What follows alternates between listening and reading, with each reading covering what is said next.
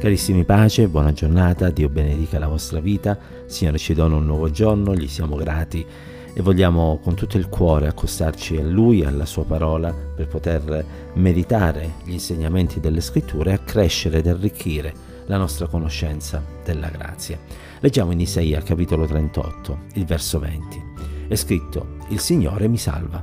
Suoneremo melodie tutti i giorni della nostra vita, nella casa del Signore. Questo cantico, il cantico di Ezechia, è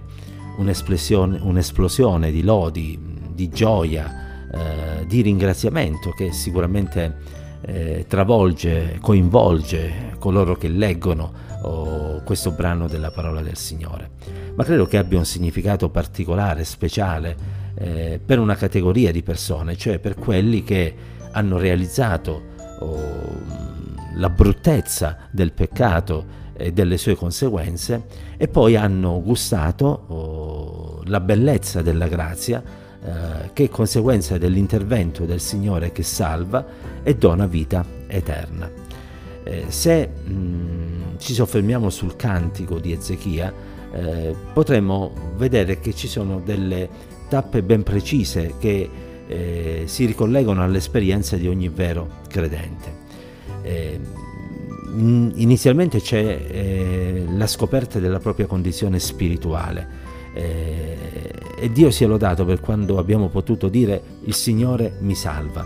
perché è stato l'inizio di un nuovo percorso, un percorso caratterizzato dalla presenza di Dio nella nostra vita, un Dio che prima era lontano, che giudicavamo disinteressato, del quale noi stessi ci disinteressavamo ma che poi abbiamo scoperto essere invece pieno di interesse per la nostra vita. Ci amava, ci aveva talmente amato da dare il suo figlio per la nostra salvezza e dinanzi a questo e anche alla condizione di peccato in cui noi vivevamo, abbiamo potuto fare una sola cosa, andare ai suoi piedi, chiedere perdono, implorare eh, il sangue di Cristo e quel sangue di Cristo ci ha lavati, ci ha purificati e lì abbiamo potuto dire il Signore mi ha salvato. E gloria a Dio perché il Signore ancora oggi salva. Ancora oggi il sangue di Gesù Cristo è potente a lavare e purificare da ogni peccato. Sì, il Signore ancora oggi salva. E possa ognuno di noi, spero, stamattina dire il Signore mi ha salvato. E se ancora questa non è la tua esperienza, questa mattina è possibile nella tua vita facendo un passo di fede, un passo verso la croce di Cristo.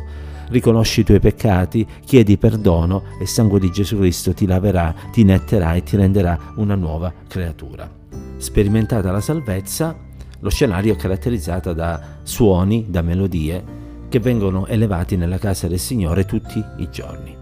Cambia lo scenario perché appunto è entrata la salvezza e questa salvezza ci spinge a cantare canti di gioia, di ringraziamento. Il cristiano non è qualcuno che vive con depressione la propria condizione di salvezza, anzi il contrario, è qualcuno che vive con gioia perché dinanzi alla grazia non può esserci che eh,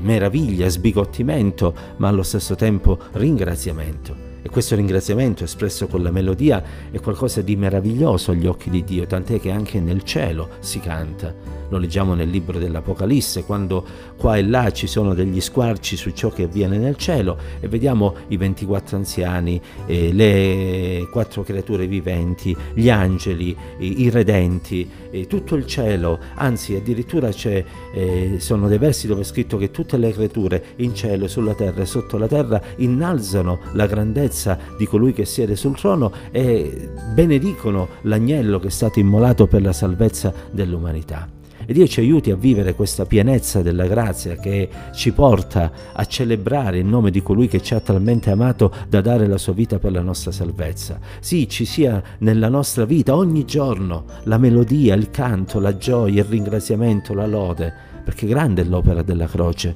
e solo chi non l'ha sperimentata non può capire questo, ma quanti hanno realizzato la vita in Cristo non possono fermarsi se anche ci dovessero provare, vedi il profeta Geremia, hanno un fuoco acceso, rinchiuso dentro le loro ossa che li spinge a celebrare il Signore. E questo naturalmente non solo nella propria vita individuale, nel proprio culto personale con Dio, ma anche nella casa del Signore, parte finale del verso 20. Sì, perché poi la gioia del credente è quella di ritrovarsi con gli altri credenti nella casa di Dio per poter insieme a loro celebrare l'Altissimo. Il che non significa che Dio sia rinchiuso dentro le quattro mura di un locale di culto. significa semplicemente che eh, laddove due o tre sono riuniti nel nome del Signore, lì c'è la presenza di Dio e Dio ama vedere i suoi figli che si ritrovano insieme per celebrare il suo nome. E proprio per questo egli benedice in un modo particolare l'assemblea dei credenti, quando essa si riunisce e lo fa non soltanto salvando quanti in mezzo ad essi ancora non hanno sperimentato la grazia,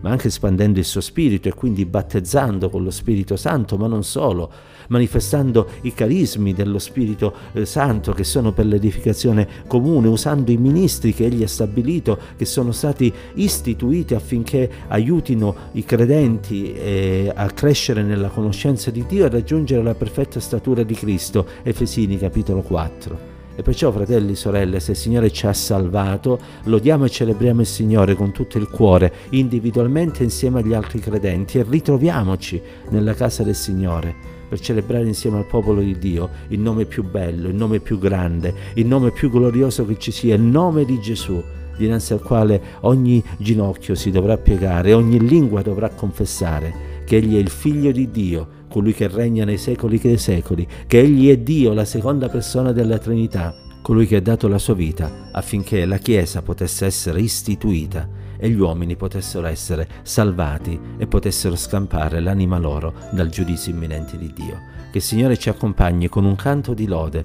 durante questo nuovo giorno e tutti i giorni della nostra vita. Pace, Dio ci benedica insieme.